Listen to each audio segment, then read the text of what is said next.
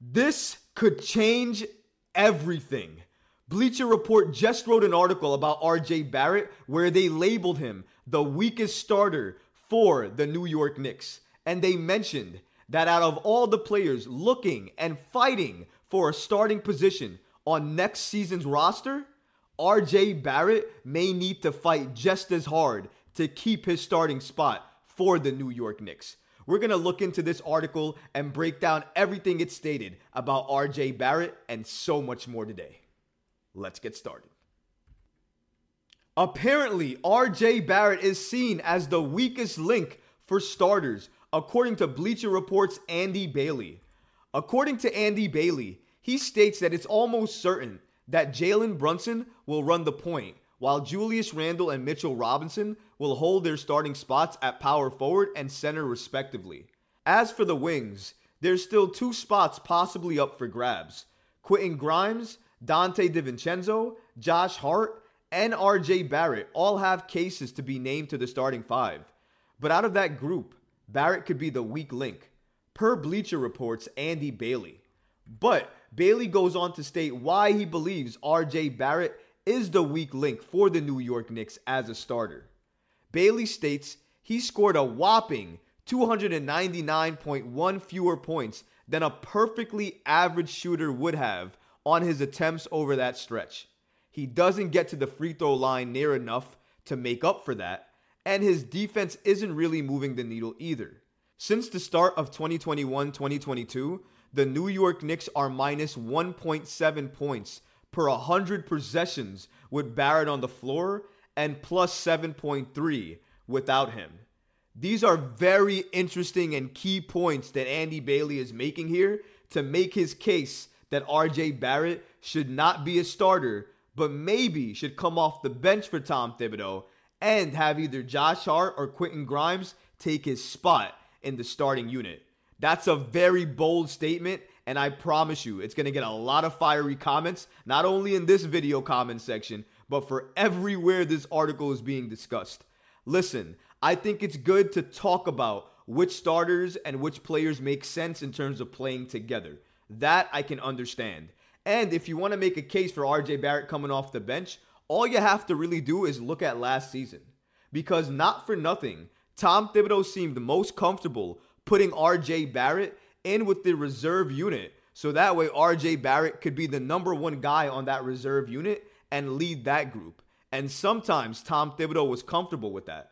However, I don't think that the New York Knicks can afford to bench RJ Barrett and put in a Grimes or a Josh Hart or a DiVincenzo in his place. The first reason I say that is due to RJ Barrett's size, the way he plays, and how strong he is.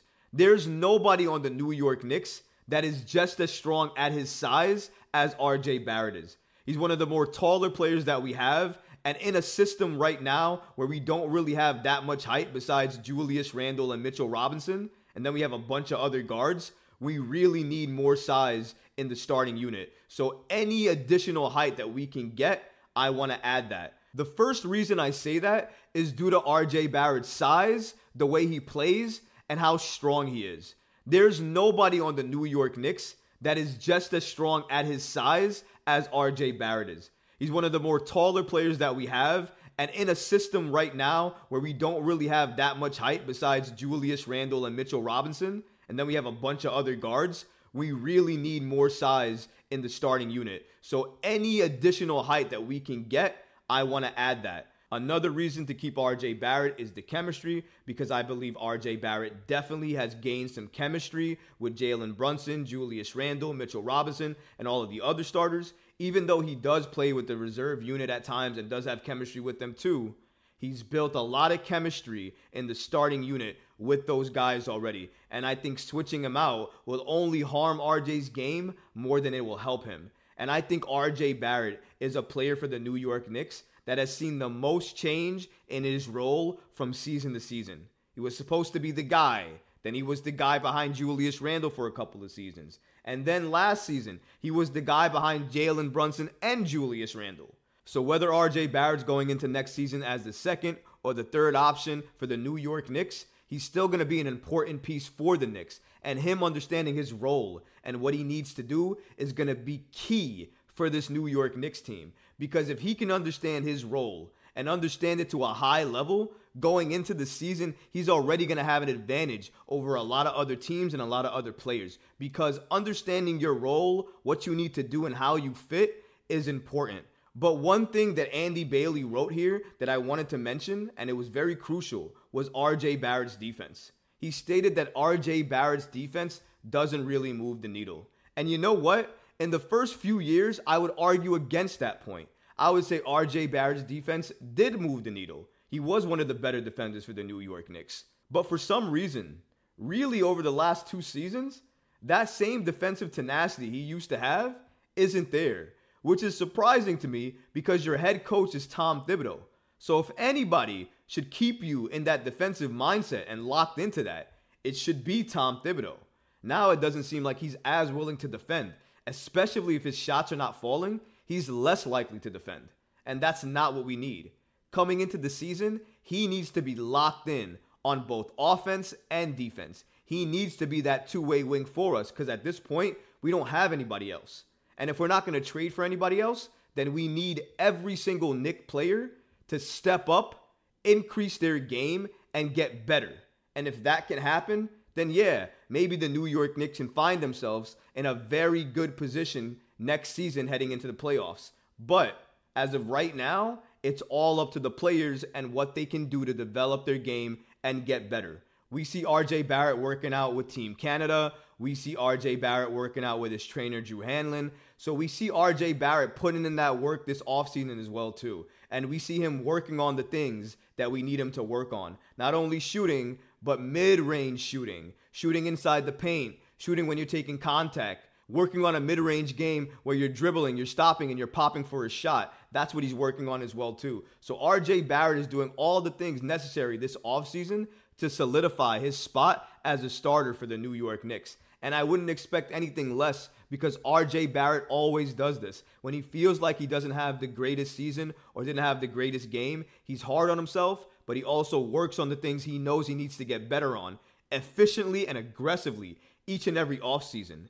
And that type of work ethic, regardless of what you want to say about it, it's important to have in the NBA and it's important to have as a New York Knicks player. Because if you don't have that, your game is only going to be as good as it is. But if you have a willingness and a drive to make your game better each and every day, like we've seen from RJ Barrett, then you can only anticipate and expect good things.